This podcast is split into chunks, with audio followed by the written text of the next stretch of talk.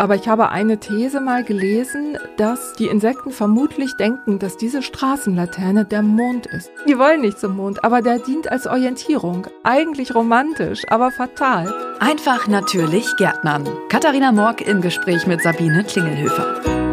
Hallo und herzlich willkommen zu einer neuen Folge Einfach natürlich Gärtnern, der Podcast für Gartennerds und Pflanzenfreunde und alle, die es noch werden wollen. Wir haben heute ein Thema mit dabei. Sabine, erstmal schön, dass du wieder dabei bist. Ja, hallo. Ohne dich wäre das ja auch alles nur halb so schön hier. Gleichfalls. Vielen Dank. Wir haben heute ein Thema vorbereitet, was viele Menschen gar nicht so auf dem Schirm haben, was ähm, aber durchaus sehr schädlich sein kann für die Umwelt. Sabine, es geht heute um das Thema Lichtverschmutzung. Was ist das denn? Ja, genau. Also du hast es schon gesagt, viele Leute wissen da gar nichts von und das wollen wir jetzt einfach mal ändern, weil das lässt sich ja auch leicht ändern. Also Lichtverschmutzung ist nicht schmutziges Licht. Es geht nicht um schmutziges Licht, sondern es geht letztlich äh, um zu viel Licht. Darüber sprechen wir. Es geht um menschengemachte Lichtquellen, die unseren Himmel erhellen, unsere ganze Umwelt erhellen. Und diese Lichtquellen, die haben in den letzten Jahrzehnten richtig stark zugenommen, leider Gottes. Da waren jetzt auch die LED-Lichter nicht ganz unbeteiligt oder sind es nicht, weil die ja so preiswert sind und äh, so einfach zu installieren und so weiter und nur einen geringen Stromverbrauch haben. Darum gibt es inzwischen sogar sogenannte Sternenparks, das sind Regionen, die es sich zur Aufgabe gemacht haben, die Lichtverschmutzung zu verringern und bei denen man richtig schön viele Sterne sehen kann. Oh, das ist ja super. Ja. Das ist ja super für alle Hobby-Sternengucker und vielleicht auch FotografInnen.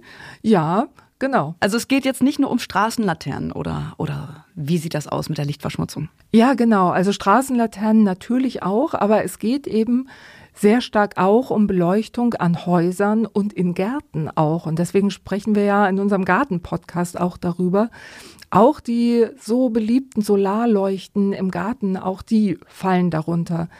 Und dann gibt's aber noch so viel andere Lichtquellen. Das, das ist einem vielleicht gar nicht so bewusst. Das sind Leuchtreklamen, das sind solche Flutlichter, das sind, ist Licht aus Gebäuden, also Licht durch Fenster, die nicht abgedunkelt sind oder auch von Industrieanlagen. Das Gute daran ist, dass das alles Punkte sind, an denen man eigentlich relativ schnell was ändern kann. Also jeder kann was dazu beitragen und vielleicht können wir ja den einen oder anderen dazu überzeugen. Ja, aber warum soll ich denn jetzt meine LED-Lämpchen im Garten abhängen? Was ist denn eigentlich so schlimm an Licht? Nur weil irgendwelche Astronomen jetzt nicht alle Sterne sehen können oder was ist daran jetzt verkehrt? Ja, also die Astronomen sind da wirklich ziemlich traurig drüber. Das, das ist tatsächlich so. Die haben ja jetzt nicht so eine große Lobby.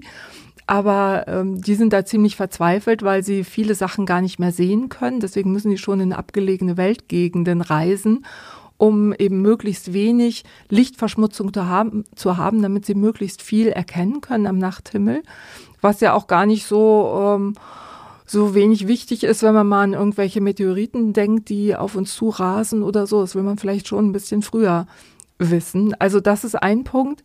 Aber es geht auch darum, 30 Prozent der Deutschen haben noch nie die Milchstraße gesehen habe ich gelesen und fand das wirklich schrecklich, weil das ist so ein beeindruckendes Schauspiel. Und wenn wir das nicht mehr sehen können, was ja millionenlang sozusagen die, die Menschheit ähm, inspiriert hat, das finde ich schon ziemlich traurig.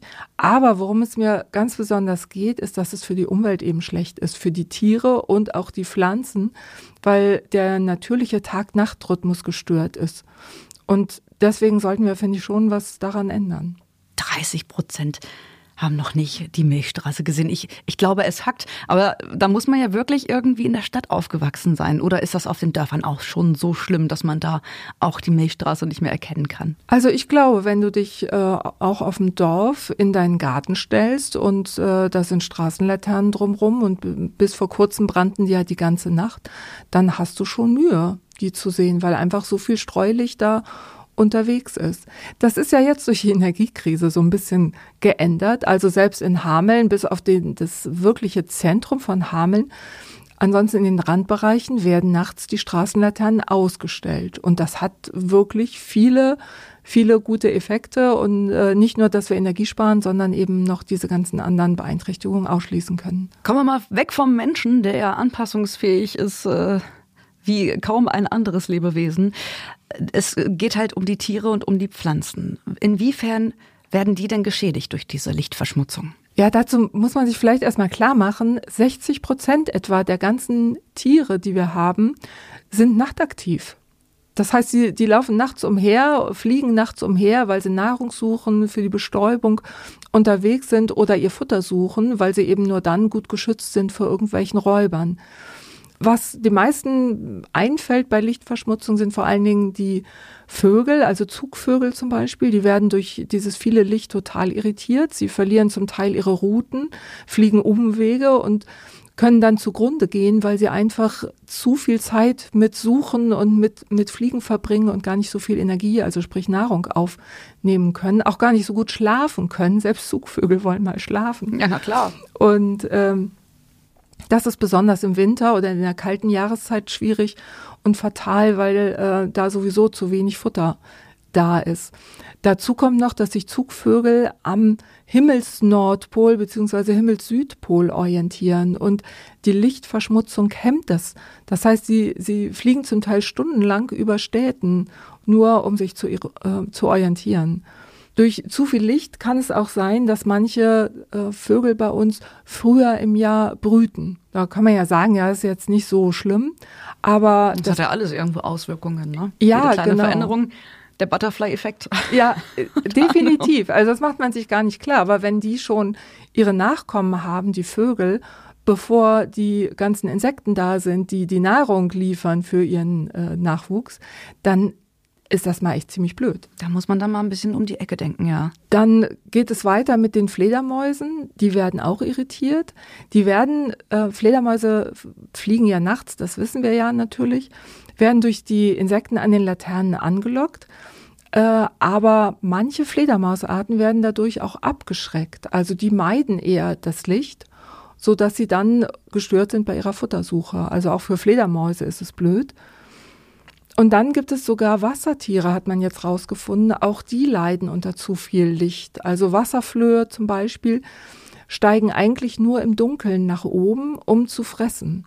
Und wenn da zu viel Licht auf diese Wasserfläche trifft, dann machen die das nicht. Das, das heißt aber, die. sie verhungern oder sind zumindest total geschwächt. Mhm. Bis hin zu Fischen, die, ähm, das habe ich jetzt gerade auch erst wieder gelesen, Fische, die, die ja auch so, wie Lachse zum Beispiel oder Aale, die ziehen ja auch die Flüsse empor zu ihren Laichgründen. Und dann bleiben die zum Teil an Brücken, die stark beleuchtet sind, stehen und gehen da nicht weiter, weil es ist ihnen zu hell. Also das sind alles so Auswirkungen, die, die macht man sich sonst gar nicht so klar. Das hat man überhaupt nicht auf dem Schirm. Habe ich ja zu Anfang gesagt, dass dieses Problem halt an vielen Menschen vorbeigeht. Ähm, aber das ist halt wirklich ein krasses Problem. Und letztendlich hat es ja auch Auswirkungen auf Insekten, wie du schon angeteased hast. Ja, genau. Also Insekten ganz massiv. Man sieht das ja, also die Straßenlaternen haben wir ja schon angesprochen. Man sieht das ja, dass die Insekten da ständig im Kreis um diese Straßenlaternen fliegen. Also es wird noch erforscht, wobei ich glaube, es gibt ziemlich wenig Forschungsgelder für solche Geschichten, leider Gottes. Aber ich habe eine These mal gelesen, dass die Insekten vermutlich denken, dass diese Straßenlaterne der Mond ist weil sie sich Och, am Mond. Das ist ja romantisch. Ja, eigentlich romantisch, aber fatal. Aber wieso wollen die denn zum Mond? Nein, die wollen nicht zum Mond, aber der dient als Orientierung. Also wenn das Insekt meint, es will geradeaus fliegen, dann weiß es, okay, dann muss der Mond immer, weiß ich nicht, links von mir sein. Wenn es das bei einer Straßenlaterne auch denkt, denkt, Straßenlaterne ist der Mond, muss immer links von mir sein, dann fliegt es diesen Kreis um diese Straßenlaterne. Aber das ist Irgendwie ja auch logisch, aber und zwar so lange, bis sie total erschöpft runterfliegen. Ja. Oder von den Fledermäusen, die Licht lieben, ähm, gefangen werden mhm. und gefressen werden. Also das ist so ein Punkt. Viele Insekten verbrennen auch durch dieses heiße Gehäuse. Ist auch blöd natürlich. Mhm. Und dann ist es auch so, dass zum Beispiel von unseren Schmetterlingen, wir haben ja ungefähr 3000 Schmetterlingsarten bei uns in Deutschland, 90 Prozent von denen sind nachtaktiv. Das heißt, diese, Schmetterlinge? Ja, Schmetterlinge. Habe also ich auch nie diese, nachts gesehen. Diese ganzen Falter, ja. also nennen wir sie Falter oder Motten, mhm. dann, dann äh, kennt man sie vielleicht schon. Ach so, also Motten zählen auch zu Schmetterlingen. Ja. Ah, ah, okay, alles klar. Ja, ja genau. da, da, war der Denkfehler. Ja, okay. ja, ja, genau. Und zwar ist es so, also das hat eine Schweizer Studie von 2017 gezeigt, dass Wiesenpflanzen unter Straßenlaternen zu zwei Dritteln etwa weniger bestäubt werden. Das heißt, diese Wiesenpflanzen vermehren sich dann nicht weiter. Wenn sie nicht bestäubt werden, machen sie keinen Samen, vermehren sich nicht weiter. Und sie können auch dadurch Spezialisten unter den Insekten nicht wieder als Nahrung dienen. Also auch ziemlich blöd, weil die Insekten fliegen dann eher zu der, zu der Lampe, als dass sie eben diese Blüten bestäuben. Alles doof. Hm. Hm ja, was den Insekten schadet, das schadet dann letztendlich natürlich auch den Pflanzen. Das die Problematik, die kennen wir ja auch schon von den Bienen, die äh, das Bienensterben, das ist ja da auch recht verknüpft mit diesem Thema. Was passiert denn mit den Pflanzen, wenn die Insekten so darunter leiden? Also es äh, passiert mit den Pflanzen auch direkt was mit äh, durch das viele Licht. Denn äh, zum Teil ist es so, dass die Produktion von Duft und Nektar gestört ist. Also das ist schon mal eine Schwierigkeit, aber es ist auch so, wenn man Bäume zum Beispiel direkt an Straßenlaternen stehen sieht, dann haben die meistens noch ziemlich lange ihr Laub, zumindest an den Ästen, die nah an der Straßenlaterne sind. Denkt man, okay, mein Gott, dann fällt das halt ein paar Wochen später runter, ist ja nicht so schlimm. Das bedeutet aber, dass an den Stellen, an den Ästen, wo noch das Laub hängt, da ist noch Wasser in diesen Ästen. Und zwar länger, als es natürlicherweise gut wäre. Und wenn dieses Wasser noch so lange in den Ästen ist, bis der Frost kommt, dann können diese Äste Schaden nehmen. Dann kriegen die einen Frostschaden. Ist also auch überhaupt gar nicht gut. Außerdem kann zu viel Licht auch bedeuten, dass die Pflanzen früher blühen. Das hatten wir eben schon. Dann ist so die Koordination mit den Insekten, die die bestäuben, nicht so gut. Also es hat gar nicht mal so viel direkt mit den Insekten und dem, ähm, dem Zusammenspiel von Insekten und mit Pflanzen zu tun, sondern die Pflanzen nehmen auch direkt, also ohne Umwege über die Insekten Schaden an dieser Lichtverschmutzung. Ja, genau. Also zumindest, wenn sie in direkter Nähe von so einer Straßenlaterne sind, das kann man, wir nehmen ja jetzt im November auf, äh, das kann man jetzt gut beobachten. Das äh, geht mal raus, guckt mal da draußen, wie sich die Bäume verhalten, die direkt neben der Straßenlaterne stehen. Das werde ich direkt mal machen. Ja, mach Vielen Dank, mal. Sabine, für diese Hausaufgabe. Ja, genau. Aber ich meine, wir Menschen, wir sind ja auch Lebewesen. Lebewesen reagieren anscheinend extrem stark auf diese Lichtverschmutzung, auch wenn man es nicht so, wenn, wenn einem das nicht so bewusst ist. Aber welche Auswirkungen hat denn Licht auf uns Menschen? Ja, zu viel Licht bedeutet, dass viele Menschen nicht gut einschlafen können. Das merken wir ja äh, vor allen Dingen bei Vollmond. Also ich kann bei Vollmond auch nicht gut schlafen. Das ja, hat vielleicht noch andere Auswirkungen. Ich weiß es immer nicht so genau. Auf jeden Fall ist es ja deutlich heller. Das äh, betrifft auch vor allen Dingen Licht mit hohem Blauanteil. Das ist gar nicht gut. Und Licht mit hohem Blauanteil haben wir im Handy, im Bildschirm und so weiter. In LED-Lämpchen. Ja, hm. ja, auch in LED-Lämpchen, genau. Das sind ja äh, auch Sachen, die Schlafforscher uns äh, schon gesagt haben. Also direkt vorm Schlafengehen nochmal schön Handy spielen und so ist gar keine gute Idee, weil dieser blaue Lichtanteil uns am Schlafen hindert. Deswegen sollten wir, sollten wir das möglichst vermeiden. Der Hintergrund ist, das fand ich jetzt ganz interessant, weil das habe ich auch vorher, war mir das nicht so klar. Bei Dunkelheit wird ja das Hormon im Menschen ähm, produziert, Melatonin heißt das, das unseren Schlaf- und Wachrhythmus reguliert und was schlaffördernd wirkt. Und ähm, das gibt auch sogar Anzeichen, dass sich das auf Krebszellen auswirkt.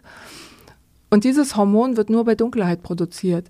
Das heißt, wenn wir bei zu viel Helligkeit schlafen, dann wird dieses Hormon nicht produziert. Und das bedeutet, dass wir auch deswegen schlecht schlafen können. Also es ist nicht nur so, dass zu viel Licht da ist, sondern dieses blöde Hormon fehlt dann auch, was uns noch so ein bisschen einlullert in Schlaf. Gibt ja mittlerweile auch äh, allerlei Präparate für so kleine lustige Kapseln, in denen äh, dann dieses Melatonin verursachende äh, Zeug drin ist. Also du hattest gerade ein ganz wichtiges Thema angesprochen, da möchte ich noch mal ganz kurz drauf eingehen. Es gibt den Verdacht, dass Krebszellen sich also dass es Einfluss auf Krebszellen hat, wenn wir zu wenig von diesem Melatonin bilden. Ja, es gibt Hinweise. Nun bin ich auch immer sehr skeptisch, deswegen sage ich das auch ganz, ganz vorsichtig.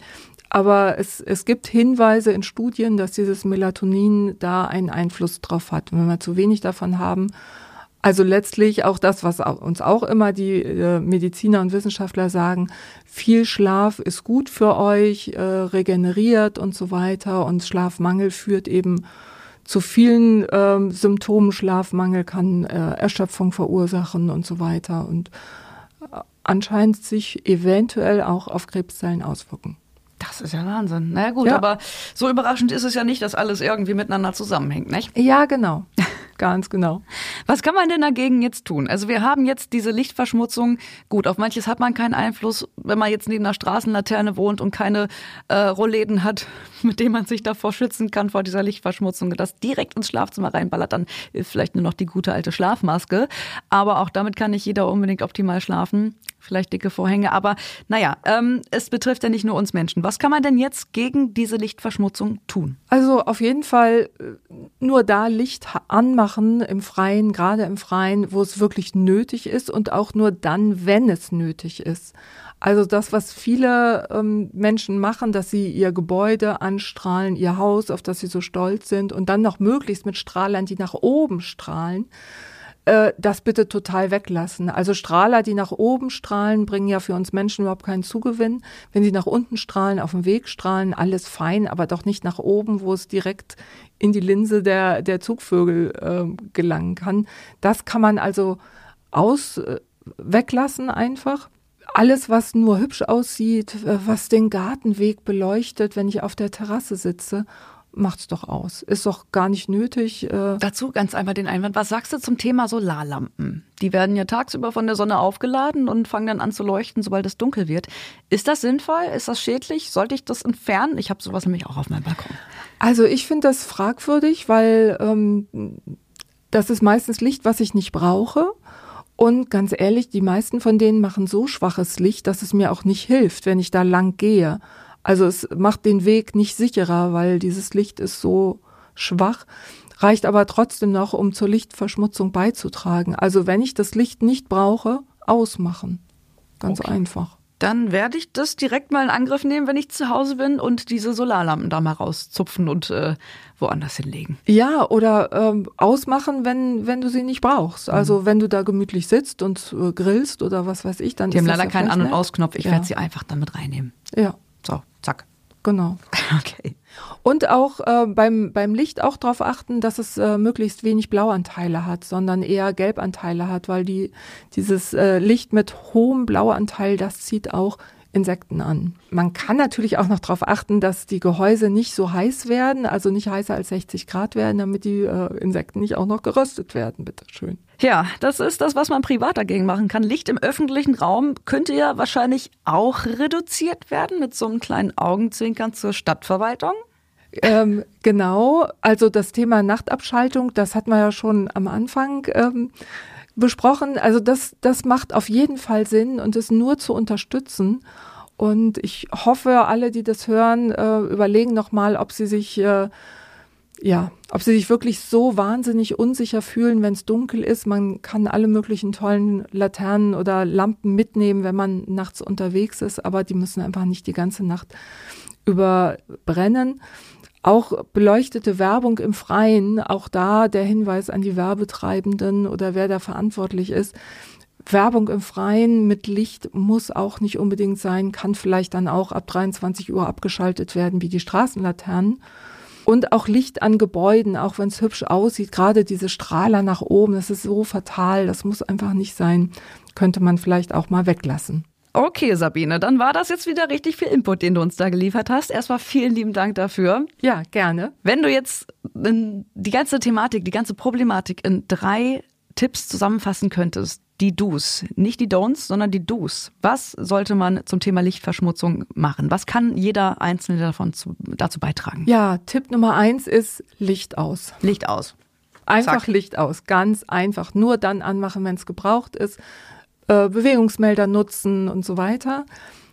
Dann Punkt zwei, Licht mit wenig UV- und Blauanteilen. Das ist auch schon mal gut für die Insektenwelt. Und Punkt drei, andere informieren, die noch nie davon gehört haben, damit sich dieses Thema so ein bisschen mehr verbreitet zugunsten unserer Umwelt und auch unseres eigenen Schlafes. Fantastisch. Vielen lieben Dank, Sabine. Wenn man jetzt doch noch irgendwie Fragen haben sollte und irgendwas unbeantwortet geblieben ist oder man noch Fragen zu anderen Themen hat, die das Gärtnern ähm, betreffen, wie kann man denn dich oder euch oder Neudorf erreichen? Das geht über meine direkte E-Mail-Adresse, die ich gerne in die Show Notes packe. Da könnt ihr mich direkt kontaktieren. Ihr könnt aber auch einfach neudorf.de antickern und da haben wir zum einen ein Forum, in dem ihr eure Fragen stellen könnt und auch natürlich eine äh, info.neudorf.de E-Mail-Adresse. Und ansonsten könnt ihr uns gerne auch über Facebook und Insta Direktnachrichten schicken. Freuen wir uns auch drüber. Na fein, dann machen wir das doch. Vielen Dank, Sabine. Sehr gerne. So, Leute, und jetzt äh, mache ich mal einen auf Peter Lustig. Abschalten. Und zwar nicht den Fernseher, sondern das Licht. genau, prima. Tschüss. Tschüss. Das war der Podcast Einfach natürlich Gärtnern mit Katharina Morg und Sabine Klingelhöfer. Mehr zum Thema gibt's auf neudorf.de.